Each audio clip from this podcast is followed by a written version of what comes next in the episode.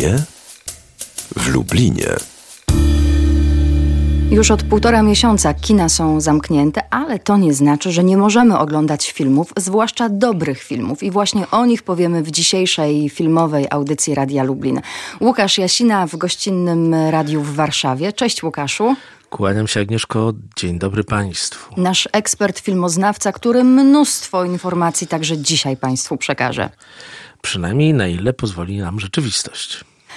Jarek Gołofit program realizuje, Agnieszka Krawiec przed mikrofonem. My również kłaniamy się Państwu nisko i zapraszamy do godziny 13. Będzie o filmowych premierach, bo takie też są, na przykład w internecie, na VOD. Będzie o premierowych, ciekawych serialach. Będzie także o akcji Wspieramy Kina Polskie. I właśnie od tej akcji teraz e, zaczniemy. Czy Ty, Łukaszu, już kupiłeś bilet online do wybranego kina, choćby w Warszawie tak. albo w Lublinie? Do lubelskiego jeszcze nie, ale trzeba będzie wspomóc, y, chociaż ostatnio było mało czasu, nawet przed pandemią, żeby do lubelskich kin wstąpić, ale kupiłem oczywiście bilety do kin warszawskich. Y, wspomagam również inaczej niektóre kina, to znaczy na przykład kino pod Baranami wspomogą kupując za ich pośrednictwem y, abonament do, prof, do portalu Mubi, takiego portalu zajmującego się starymi filmami. Więc tych sposobów jest dużo. Są też różnego rodzaju eventy online, w które można uczestniczyć po wykupieniu biletów. I filmy, które można obejrzeć, także wykupując bilety o określonej godzinie, takie odtworzenie seansów. Po pierwsze, mamy więc dostęp do wartościowego kina, a po drugie, wspieramy te stacjonarne placówki, które dzisiaj w inny sposób nie mogą zarabiać, no bo projektory 12 marca wyłączone, stanęły kina i nie wiadomo, kiedy fizycznie do kina będziemy mogli się wybrać, ale możemy też wspomóc nasze ulubione, zwłaszcza te nieduże kina, kupując bilet, na przykład do kina Bajka w Lublinie, bilet za 17 zł i gdy już e, Bajka będzie ponownie otwarta dla widzów. Wtedy na wybrany seans ten bilet będziemy mogli wykorzystać. Dodam, że celem tej akcji, która nosi nazwę Wspieramy Kina Polskie, e, jest dotarcie oczywiście do jak największej liczby Polaków e, i zachęcenie ich do tego kupienia e-biletu, biletu internetowego na przyszłe wybrane seanse. E, w ten sposób i my nie odpuszczamy kulturze, i my nie pozbawiamy się jakichś atrakcji w przyszłości i wspieramy te nasze ulubione kina. Dodam Oczywiście. jeszcze, że w województwie lubelskim e, jest sześć takich kin, do których już teraz można kupić bilet. Poza kinem Bajka w Lublinie, to także kino Merkury w Białej Podlaskiej, Metalowiec w Kraśniku, Sybilla w Puławach, Oranżeria w Radzyniu Podlaskim i Renesans w Rykach. W Twoim Chrubieszowie nie ma kina. Jest kino, nazywa się Plon, jest, działa przy Chrubieszowskim Domu Kultury, jest ładnie wyremontowanym kinem 3D. Może jeszcze po prostu na to nie wpadło, ale bardzo je popieramy. Podobnie jak popieramy też obecność kin z Chełma i z Zamościa, proszę Państwa. Stylowy, dawaj, dawaj, dawaj, dawaj. Te wszystkie informacje znajdą Państwo na stronie internetowej wspieramy myślnik kina.pl. No dobrze, Łukasz bilet kupił, ja już też kupiłam, ale tylko jeden. Chyba trzeba będzie kupić kolejny. Te bilety... Korzystajmy z tego, Agnieszko, że mamy jeszcze jakieś pieniądze. Myślę, że jeżeli ktoś regularnie wydaje pieniądze na kulturę co miesiąc, to będzie mógł sobie także pozwolić e, w tym miesiącu. No w końcu choćby koncerty się nie odbywają, tak? Do teatru nie możemy też iść, e, do kina również, więc jakaś pula pieniędzy powinna nam zostać. Może to jest dobry pomysł, żeby kupić bilet do kina za 14, 15 albo 17 zł. Proto, drodzy Państwo, pewnie wielu z Was, wiele z Was dalej zamawia pizzę. To jest też kwestia, na której można oszczędzić. Ci z Was, którzy palą, mogliby przestać palić. Zawsze zostanie wtedy odrobina pieniędzy. Kino nigdy nie było przesadnie drogą rozrywką. Owszem, e, wyjścia multiplexowe z rodzinami weekendy przed pandemią połączone z kupowaniem dużych ilości przekąsek były czymś drogim, ale dobre arthouse'owskie kino studyjne nigdy nie było takim drogim eventem i myślę, że zwłaszcza o te kina musimy w tej chwili dbać, bo to im grozi prędzej czy później jakaś katastrofa finansowa, brak pieniędzy. One bardzo często utrzymują się z dotacji i z państwa biletów. Pamiętajcie o tym, że sieciówki nie padną, ale paść mogą właśnie takie małe kina, a bez nich życie kinowe, choćby w takim Lublinie, stanie się nieznośne. Więcej informacji o akcji na wspieramy myślnik i na profilu facebookowym audycji w kinie w Lublinie. Dużo w naszym programie mówimy o wydarzeniach filmowych, które no niestety albo się nie odbędą, albo są przekładane, albo jeszcze nie wiadomo, co z nimi będzie. Jeśli chodzi o takie wydarzenia kulturalne w Lublinie, to ostatnio dowiedzieliśmy się, że festiwal Inne Brzmienia mm, został przełożony na początek września. Noc Kultury, która zawsze ma też filmowe akcenty, będzie prawdopodobnie jesienią, chociaż dokładnego terminu jeszcze nie znamy. Trochę zimno jesienią, słuchaj, to akurat może troszeczkę zaburzyć E, to może, bardzo ważny element nocy kultury. Zobaczymy. To może właśnie tym bardziej docenimy nasze miasto, a poznamy je od trochę innej strony, bo jeśli zawsze spotykaliśmy się no, w pierwszy weekend e, czerwca mniej więcej, to, to może coś się zmieni, jeśli to będzie wrzesień albo październik. Może też spojrzenie się zmieni, albo wymusi to na artystach zmianę, jeśli chodzi o prezentowane przez nich e, dzieła. To jest też ogromny problem, który będziemy mieli. To znaczy, jak nagle, tak od połowy września, wystrzelą nam te wszystkie festiwale, eventy, spotkania, mm -hmm. mistrzostwa, od, od Tour de France przez Mistrzostwa Europy w piłce nożnej, skończywszy na Nocy Kultury, to to może okazać się przeciwskuteczne. Nagle wtedy będziemy mieli tak naładowany program, że ludzie mogą e, dystansować się przez chwilę od kultury. Trzeba się naprawdę bardzo poważnie zastanowić nad wyważeniem tego wszystkiego, nie robieniem tego wszystkiego naraz. Ale myślę, że takie akurat wydarzenia jak Noc Kultury w Lublinie przetrwają i będą pożyteczne i potrzebne. Też nad tym się zastanawiałam. Bałam się, że tego będzie za dużo, a ja wstępnie myślałam nawet o małym urlopie we wrześniu właśnie, albo mhm. w październiku. Natomiast pomyślałam sobie, że być może... Oczywiście Agnieszko, urlop, urlop w kraju patriotycznie wspomagam ojczyznę. No, oczywiście. Natomiast zastanawiałam się nad tym, czy jeszcze jesienią nie będzie takiej sporej liczby mm, Polaków, która uzna, że e, jednak takie tłumne wydarzenia kulturalne to może być dość niebezpieczne miejsce, więc nie wybiorą się, czy to na festiwal Inne Brzmienia, czy na Noc Kultury, czy na Europejski Festiwal Smaku, czy na inne, więc i tak sądzę, że siłą rzeczy ludzi będzie jednak trochę mniej jeszcze w tym roku. Ja myślę, że my bardzo wielu się teraz nauczyliśmy rzeczy nie zawsze fajnych. Ten social distancing teraz wszedł jednak bardzo mocno w krew, bardzo wielu Polaków i wielu ludzi na całym świecie, yy, unikanie spotkań towarzyskich, to, że wybory będą prawdopodobnie przeprowadzane teraz już prawie zawsze w formie korespondencyjnej, jak niektórzy twierdzą, no, zmieniła się nasza rzeczywistość, Agnieszko. Zmienił się świat, który my pamiętamy, zwłaszcza w Lublinie, który jednak w ciągu ostatnich paru lat bardzo mocno rozwinął się dzięki takim dużym imprezom i dzięki temu y, stał się wręcz jakąś konkurencją turystyczną dla niektórych miejscowości w Polsce. Ja się w ogóle bardzo obawiam o miejsce naszego miasta w, w turystyce teraz.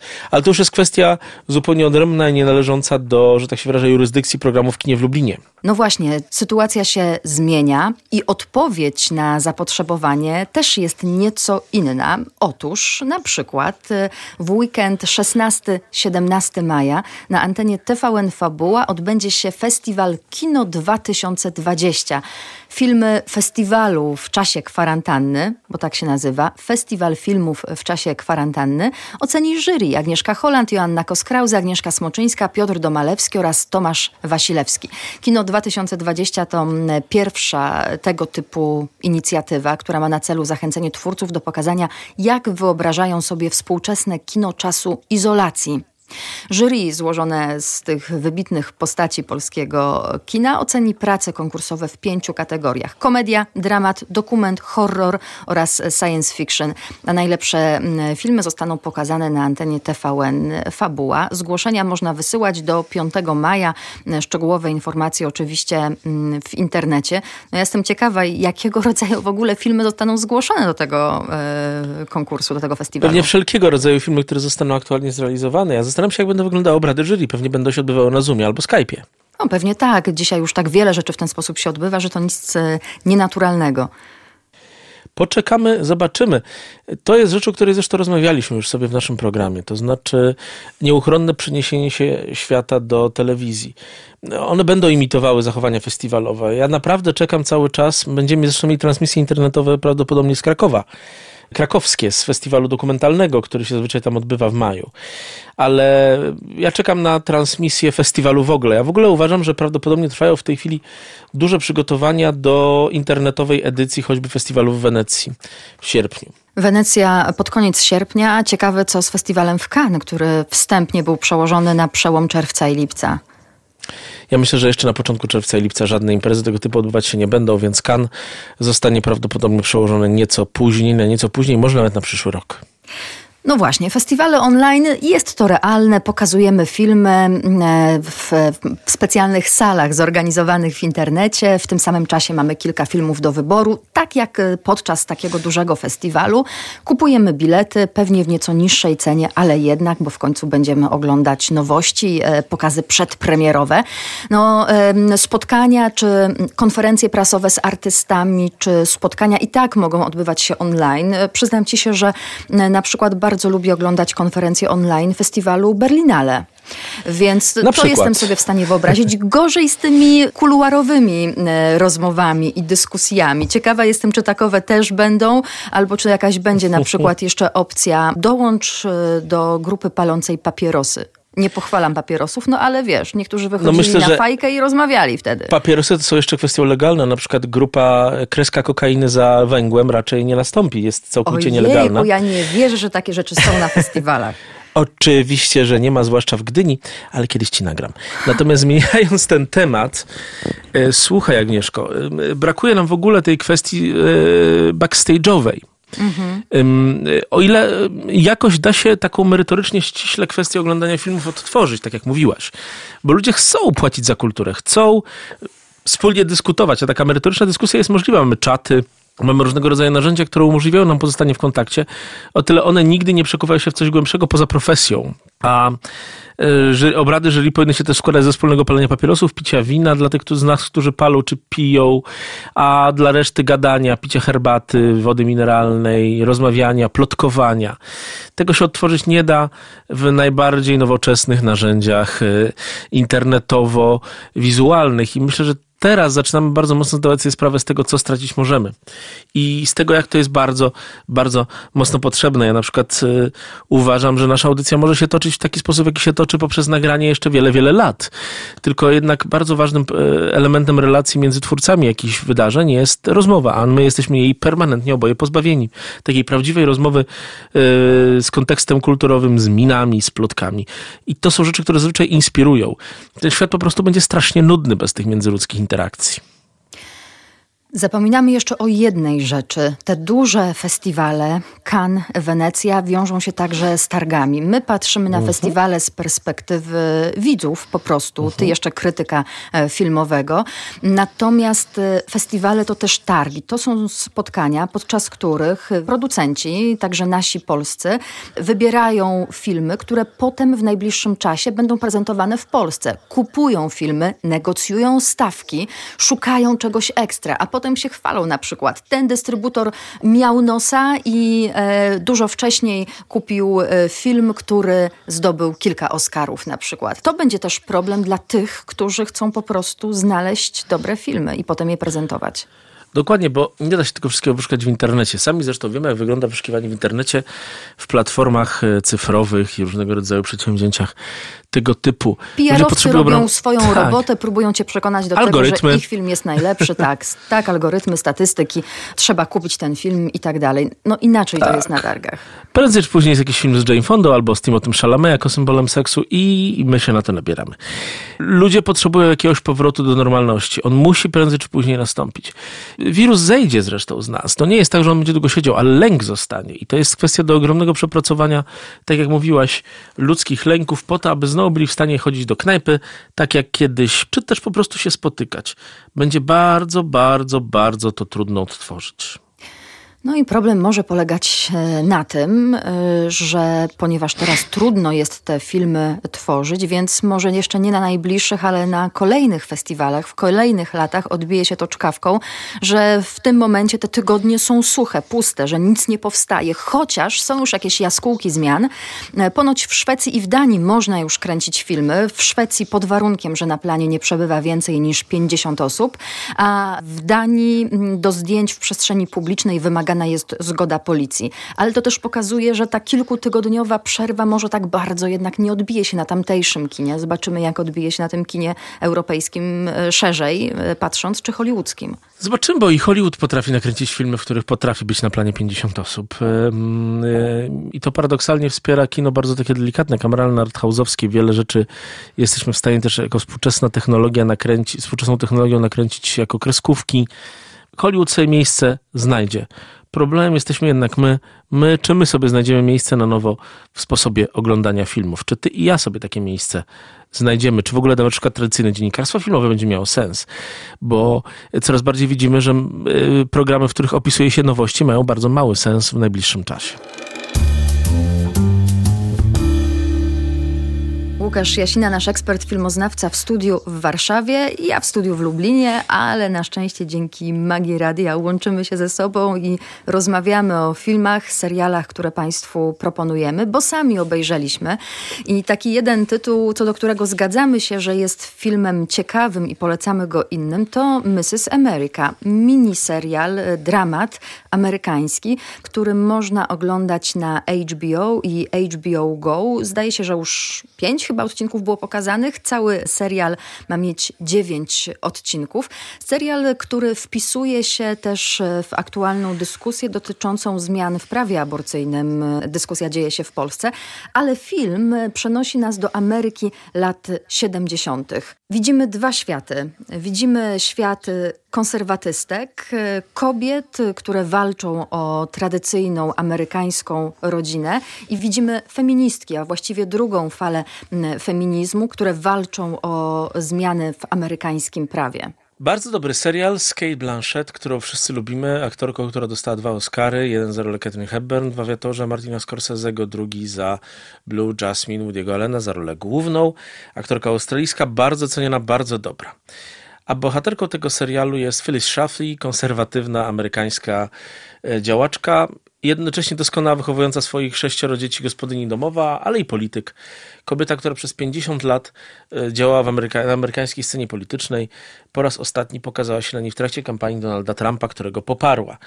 Kobieta, której działalność zaprzecza stereotyp dotyczący rewolucji e, seksualnej z końca lat 60., 70. oraz walki o prawa kobiet, która zazwyczaj łączy tę walkę o prawa kobiet wyłącznie środowiskami liberalnymi z walką o liberalizację e, ograniczeń aborcyjnych, czy z kwestią e, zrównania praw kobiet i mężczyzn. Phyllis Schlafly była kobietą, która walczyła sobie własną pozycję w świecie, w którym kobiety nie miały równych praw i protestowała przeciwko tym zrównaniom, twierdząc, że nie przynoszą one kobietom wyłącznie korzyści, ale również pewne wady w rodzaju tego, że stają się równe mężczyznom, a za tym idzie mężczyźni tracą jakąkolwiek odpowiedzialność za to, co kobietom czynią. Była wreszcie osobą, e, która była kimś o wielkim roku osobistym, która umiała swoje sprawy przeforsować i kimś pokazującym, że walka o prawa kobiet ma niejednolitą, mm, niejednolitą twarz. Sam serial zresztą jest serialem bardzo ekumenicznym. On pokazuje wszystkie kobiece środowiska, które na różny sposób walczyły o obecność kobiet w amerykańskim życiu politycznym. Od bardzo skrajnie lewicowych i e, wręcz ekstremistycznych, takich jak e, e, Czarne Pantery, Angela Davis, taka afroamerykańska działaczka, która pod koniec lat 60. uciekała się do terroryzmu, aż po środowiska ekstremalnie białe, prawicowe, jak pokazane chociażby w tym miniserialu, ekstremistyczne, faszyzujące, rasistowskie działaczki kobiece z Luizjany. Więc y, film pokazujący, co rzadko bywa obecnie w Hollywood, y, wiele różnych perspektyw politycznych w bardzo ciekawym amerykańskim okresie historii, bo są to lata 70., początek lat 80. Sam jestem bardzo, bardzo mocno ciekawy, jak zostanie ta sprawa rozwinięta w dalszych odcinkach, kiedy y, pojawi się na przykład na amerykańskiej scenie politycznej Ronald Reagan, z którym Phyllis Schlafly na początku walczyła, bo uważała go wręcz za liberała. Słyszę, z jakim zaangażowaniem o tym wszystkim opowiadasz. Dodajmy naszym słuchaczom, że jesteś e, historykiem i że to, co dzieje się także w sferze politycznej, bardzo Cię interesuje. Słychać to, Łukaszu.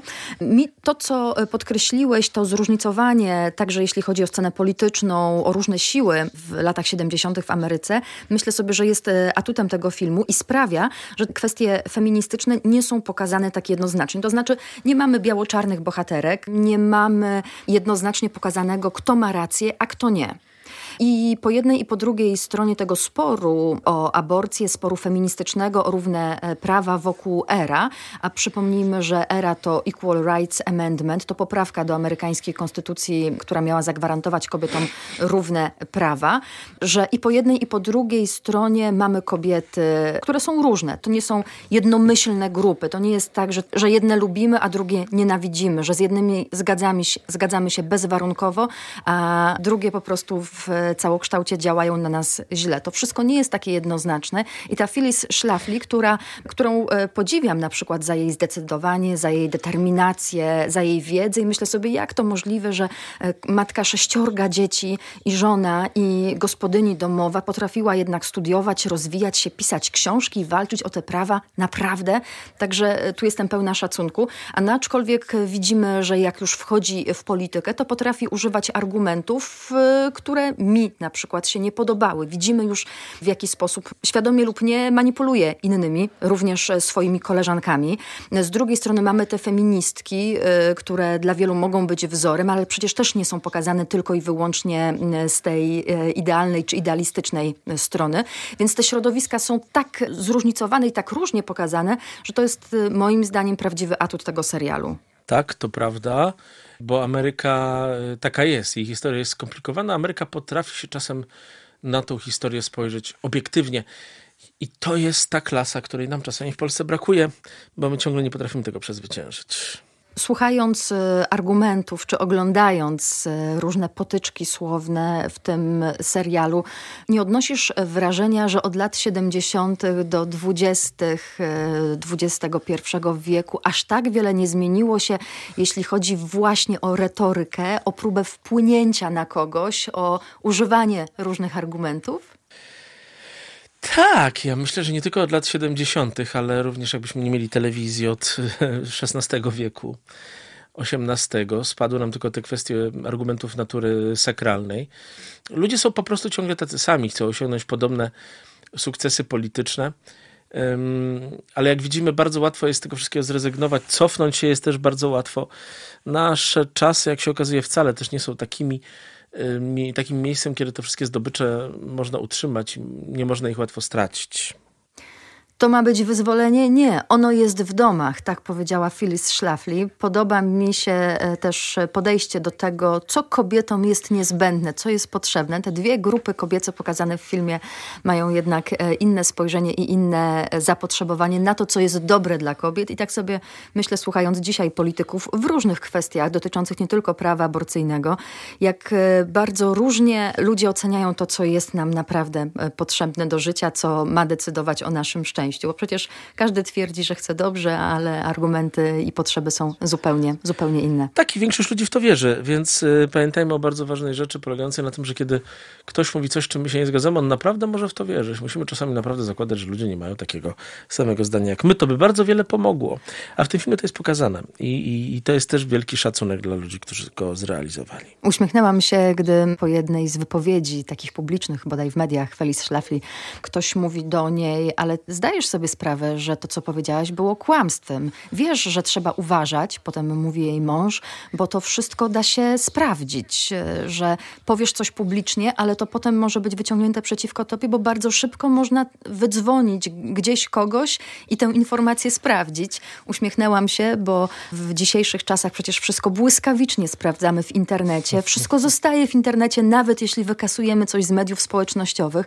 Jeśli coś palnęliśmy na mównicy sejmowej, albo w jakimś wywiadzie, to może to być wyciągane przeciwko nam do końca naszego, albo nie tylko naszego e, życia. Dzisiaj mamy internet, wtedy trzeba było zadzwonić albo sprawdzić w jakiejś książce czy w prasie, ale wtedy to na ludzi działało, bo było to przestrogą, a dzisiaj mam wrażenie, że już nikt tego się nie boi, niestety. I to jest najgorsze, bo właściwie powinni się bać wszyscy tego 4-5 razy mocniej. To jest rzecz, która dowodzi jednej prostej rzeczy. Nie w technice leży problem, nie w możliwościach, nie w formalnych gwarancjach, ale w naszych głowach, w naszych ograniczeniach, jak się okazuje. Jeżeli ludzie postanowią być głupi, to głupi będą i nikt ich od tego nie odwiedzie. Miniserial z dwukrotną zdobywczynią Oscara Kate Blanchett w roli radykalnej konserwatystki Phyllis Schlafly na ekranie w HBO Go. Jeszcze kilka odcinków przed nami. A, zapomniałabym. Świetne kobiece postacie, ale także męskie. John Slattery, którego nie widziałam już e, od jakiegoś czasu na ekranie. Jakże on się postarzał, muszę ci powiedzieć. Wychudł. Nie wiem, czy wiesz, ale to spotyka każdego z nas. A ja akurat nie chudnę na starość, niestety. Nie, ale są różne zmiany, prawda? Yy, aktorzy się zmieniają, mają nowe amplua. Nie każdy jest Woody Allenem, który jest wielki, ale gra cały czas kogoś tego samego. Musiałam aż sprawdzić, czy to oby na pewno jest on. Taki bardzo jest zmieniony na ekranie. Tak to już bywa, proszę Państwa. Ocencie sami. Jego rola jest też bardzo, bardzo dobra. No dobrze, serial Mrs. America zdecydowanie polecamy. Tak jest. Internet, telewizja internetowa, telewizja na żądanie, telewizja, te media teraz święcą triumfy. Skoro kina zamknięte, no to filmy gdzieś trzeba oglądać. Nie ma wymówki. I z dużą przyjemnością w audycji w kinie w Lublinie informujemy Państwa o filmach, które premierowo pokazywane są właśnie e, w internecie, na VOD, które można oglądać e, u siebie w domu. I tak na przykład od 22 kwietnia można oglądać oglądać film z Catherine Deneuve, Juliette Binoche i Itanem Hawkiem. Film Prawda w reżyserii Hirokazu Koreedy. Film ten zdaje się na początku marca oficjalnie wszedł na ekrany kin, no ale wiemy jaka sytuacja nastąpiła w marcu, więc niewiele osób miało szansę ten tytuł zobaczyć na dużym ekranie. Teraz możemy oglądać go e, w swoich domach. Właśnie Agnieszko, czym cię ten film poruszył? Przede wszystkim relacja matki z córką e, jakoś mnie najmocniej poruszyła. I to, e, w jaki sposób aktorstwo wpływa na codzienność, na normalne życie. Ten wątek autotematyczny w filmie myślę, że będzie ciekawy dla wielu filmowych twórców, którzy zastanawiają się, gdzie zaczyna się gra, gdzie kończy się prywatne życie, a zaczyna się gra, scena, film, którzy mają wątpliwości, czy to się da rozdzielić, czy może jednak e, bardziej świadomie lub nieświadomie te dwie sceny życiowe się ze sobą zazębiają. Widać to mocno, jak gra wpływa na życie Catherine Deneuve, francuskiej diwy, która gra francuską diwę filmową. Juliette Binoche gra córkę, scenarzystkę, która wyjechała do Ameryki i tam e, pracuje. Jest to film bardzo dobry i moim zdaniem jest to kolejny z przykładów dobrego kina kobiecego. On troszeczkę dla tych z Państwa, którzy lubią klasykę kina, jest takim nawiązaniem nawiązaniem do jesiennej sonaty Ingmara Bergmana, takiego filmu nakręconego w 1978 roku, gdzie matkę i córkę grało odpowiednio e, Ingrid Bergman i Liv Ullmann.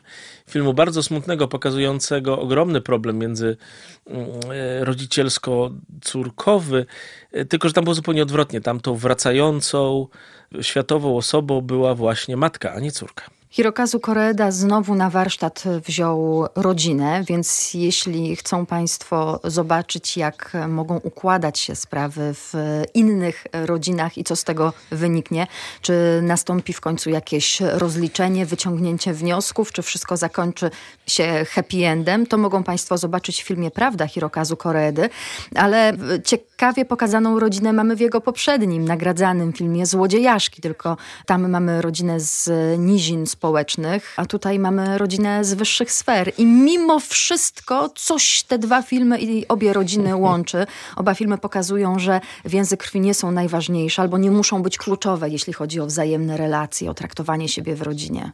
Tak jest i że nie ma też rzeczywiście żadnej różnicy między tymi z nas, którzy żyją w społecznym kryzysie, a tymi, którzy korzystają z przywilejów.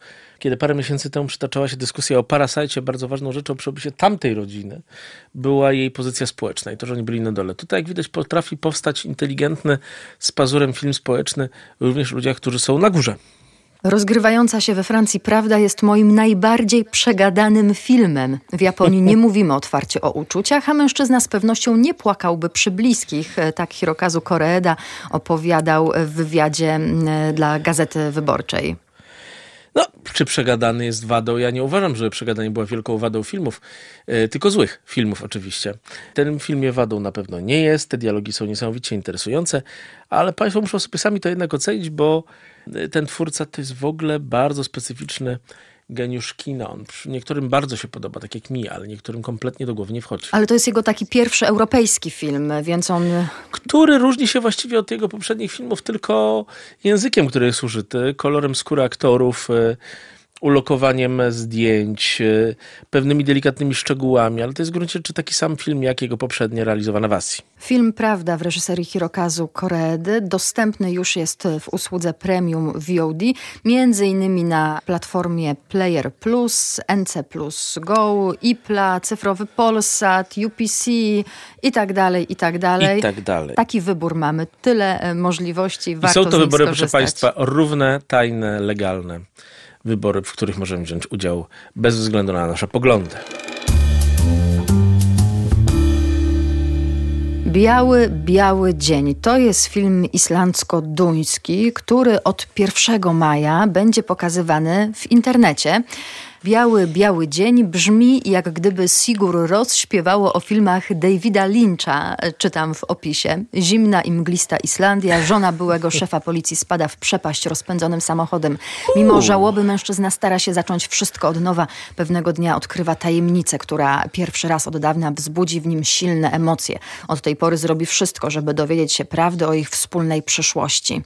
Hlinur Palmason, autor znakomitych Zimowych Braci, w swoim najnowszym filmie opowiada historię żalu, zemsty i bezwarunkowej miłości, a całość ma trzymać nas w napięciu, jak prawdziwy thriller. I tu już okaza więcej entuzjazmu. Brzmi dobrze ta zapowiedź? Brzmi bardzo dobrze, a ponadto pamiętajmy sobie, że nikt nie pokazuje tak dobrze spadania w przepaść, depresji, śmierci, umierania, cierpienia, lęków związanych z ciemnością, zimnem, jak nasi wspaniali skandynawscy bracia, potomkowie dzielnych wikingów. Oni mają to jednak bardzo mocno w genach, pomaga im w tym niezwykle klimat, ciemność panująca w tych miejscach przez pół roku. Islandia i tak jest miejscem o niezwykle atrakcyjnym klimacie w porównaniu z Finlandią czy Szwecją. Yy, mamy też ogromną tradycję szwedzkich, norweskich, duńskich filmów tego typu, również islandzkich. Przywołana tutaj ścieżka dźwiękowa przez krytyka oczywiście prawdopodobnie wzięła się z próby popisania się erudycją przez człowieka, który ten opis stworzył. Ale, ale, ale ścieżka dźwiękowa to jest także bardzo duża siła tego typu filmów. Ja sam się osobiście naprawdę nie mogę tego doczekać bo moim zdaniem będzie to dobre, trzymające w napięciu dziełko filmowe, które może nas bardzo, bardzo mocno zaskoczyć i będzie tam dużo ciemności, bardzo takiej fajnej filmowej ciemności. O kinie islandzkim dość często, czy stosunkowo często mówimy, e, Tak jest. wspominając kino europejskie. To swoją drogą niesamowite, że w małej Islandii aż tyle filmów e, powstaje, tylu twórców filmowych tam jest. A, A przyznam co ci ma się, innego że- do roboty, Agnieszka? Przyznam ci się, że e, ostatnio e, oglądałam islandzki serial na Netflixie. Nazywa się The Valhalla Murders, czyli morderstwa Walhali. Bardzo ciekawie zrobiony, ma wiele wątków. Niesie za sobą coś jeszcze poza tym głównym problemem kolejnych morderstw, które wiążą się z pewnym ośrodkiem dla dzieci czy dla młodzieży. Ciekawie pokazani bohaterowie, e, piękna Islandia przejmująca szaro-czarno-biała z górami, ze śniegiem, z problemami rodzinnymi, z depresją, która się wiąże z tą ciemnością. Może mówię trochę stereotypowo, ale w serialu to jest naprawdę ciekawie pokazane. Taki serial kryminalny, mm, jeśli Państwo lubią tego typu kino, to, to serdecznie polecam. Ze stereotypami nie ma oczywiście co walczyć. One bardzo dobrze potrafią się przysłużyć filmowi, sztuce. Pewne stereotypy dotyczące naszego kraju także pomagają filmowcom, choćby Paweł Pawlikowski, który Polskę przedstawił trochę mitycznie i stereotypowo i osiągnął Oscara i nominację do Oscarów. Jeżeli to jest dobre artystycznie, tym bardziej. Islandia dalej bucha na nas życiem artystycznym, bo to jest obok wspomnianej muzyki i obok wspomnianego filmu jeszcze bardzo wiele rzeczy. Na przykład Islandia ma dobry teatr, Islandia ma bardzo dobrych pisarzy. Ciągle to poznajemy kraj, który jest Polską jakoś też związany poprzez obecność bardzo dużej polskiej diaspory, generuje coraz więcej ciekawych zjawisk i my musimy nie tyle się nimi zajmować, co zauważać, że one są też wszędzie na świecie odnotowywane. Jeśli chodzi o seriale, które mogą Państwo już oglądać, to nareszcie jest dostępny kolejny sezon Afterlife, o którym Łukasz mówił już wielokrotnie. A Agnieszka Krawiec także i myślę, że to jest ta rzecz, którą podzielamy bardzo mocno. Proszę Państwa, Ricky Gervais to jest jednak jednoosobowe, wielkie zjawisko popkultury anglosaskiej w ciągu ostatnich 20 lat. Autor scenariuszy od y, biura aż po wiele, wiele innych rzeczy, filmów. Ja jeszcze ciągle, pomimo obecności od dwóch dni w serwisie Netflix y, tej nowej odsłony, tego nie obejrzałem, ale może dzisiaj po południu sobie jakoś spokojnie do tego zasiądę. Bardzo, bardzo na to długo czekałem i jest to pewne poczucie humoru, które też, proszę Państwa, może być dobre, zwłaszcza w dobie pandemicznej. Ciemne, ostre, ale nie tak jak islandzkie thrillery czy horrory, tylko tak jak Brytyjczycy potrafią. Drugi sezon Afterlife już jest dostępny i będziemy kończyć nasze filmowe spotkanie. Łukaszu, dziękuję Ci bardzo za rozmowę. A ja Tobie, Agnieszko, dziękuję jak zawsze i muszę powiedzieć Ci, że z każdym tygodniem coraz bardziej doskwiera mi brak naszej wzajemnej inspiracji poprzez spojrzenie sobie w oczy i powiedzenie sobie prawdę o naszych filmowych fascynacjach. Tego też mi brakuje, jeszcze kawy mi brakuje, więc liczę na spotkanie. Ale kawę chyba ciągle sprowadzają z Brazylii, ale picie przez, y, przed ekranem komputera to jednak nie jest to samo, co picie razem. Nawet bardzo złej kawy czasami. Bo nie wszystkie lubelskie kawiarnie są dobre. Przyjdziesz do mnie, zrobię ci pyszną kawę. Mi dzisiaj zabrakło też e, rozmowy o polskim kinie, ale ostatnio tyle było o serialach, także o polskich, więc, Tak jest. więc odpuszczamy ten temat. Natomiast za tydzień, no właśnie, w weekend majowy będzie więcej o polskich produkcjach i e, tych nowszych, i tych starych. Co ty na to, Łukaszu? Z wielką radością, zwłaszcza, że to będzie Narodowe Święto Konstytucji 3 maja. Pierwsze od 30 lat święto narodowe obchodzone bez uroczystości państwowych, więc e, patriotycznym obowiązkiem pracowników publicznych instytucji postaramy się Państwu to wypełnić jakoś na miarę naszych możliwości. Łukasz Jasina w studiu w Warszawie, dziękuję bardzo. Dziękuję. Jarek Gołofit, Agnieszka Krawiec, my również dziękujemy. Do usłyszenia jutro w drugiej połowie dnia po 13.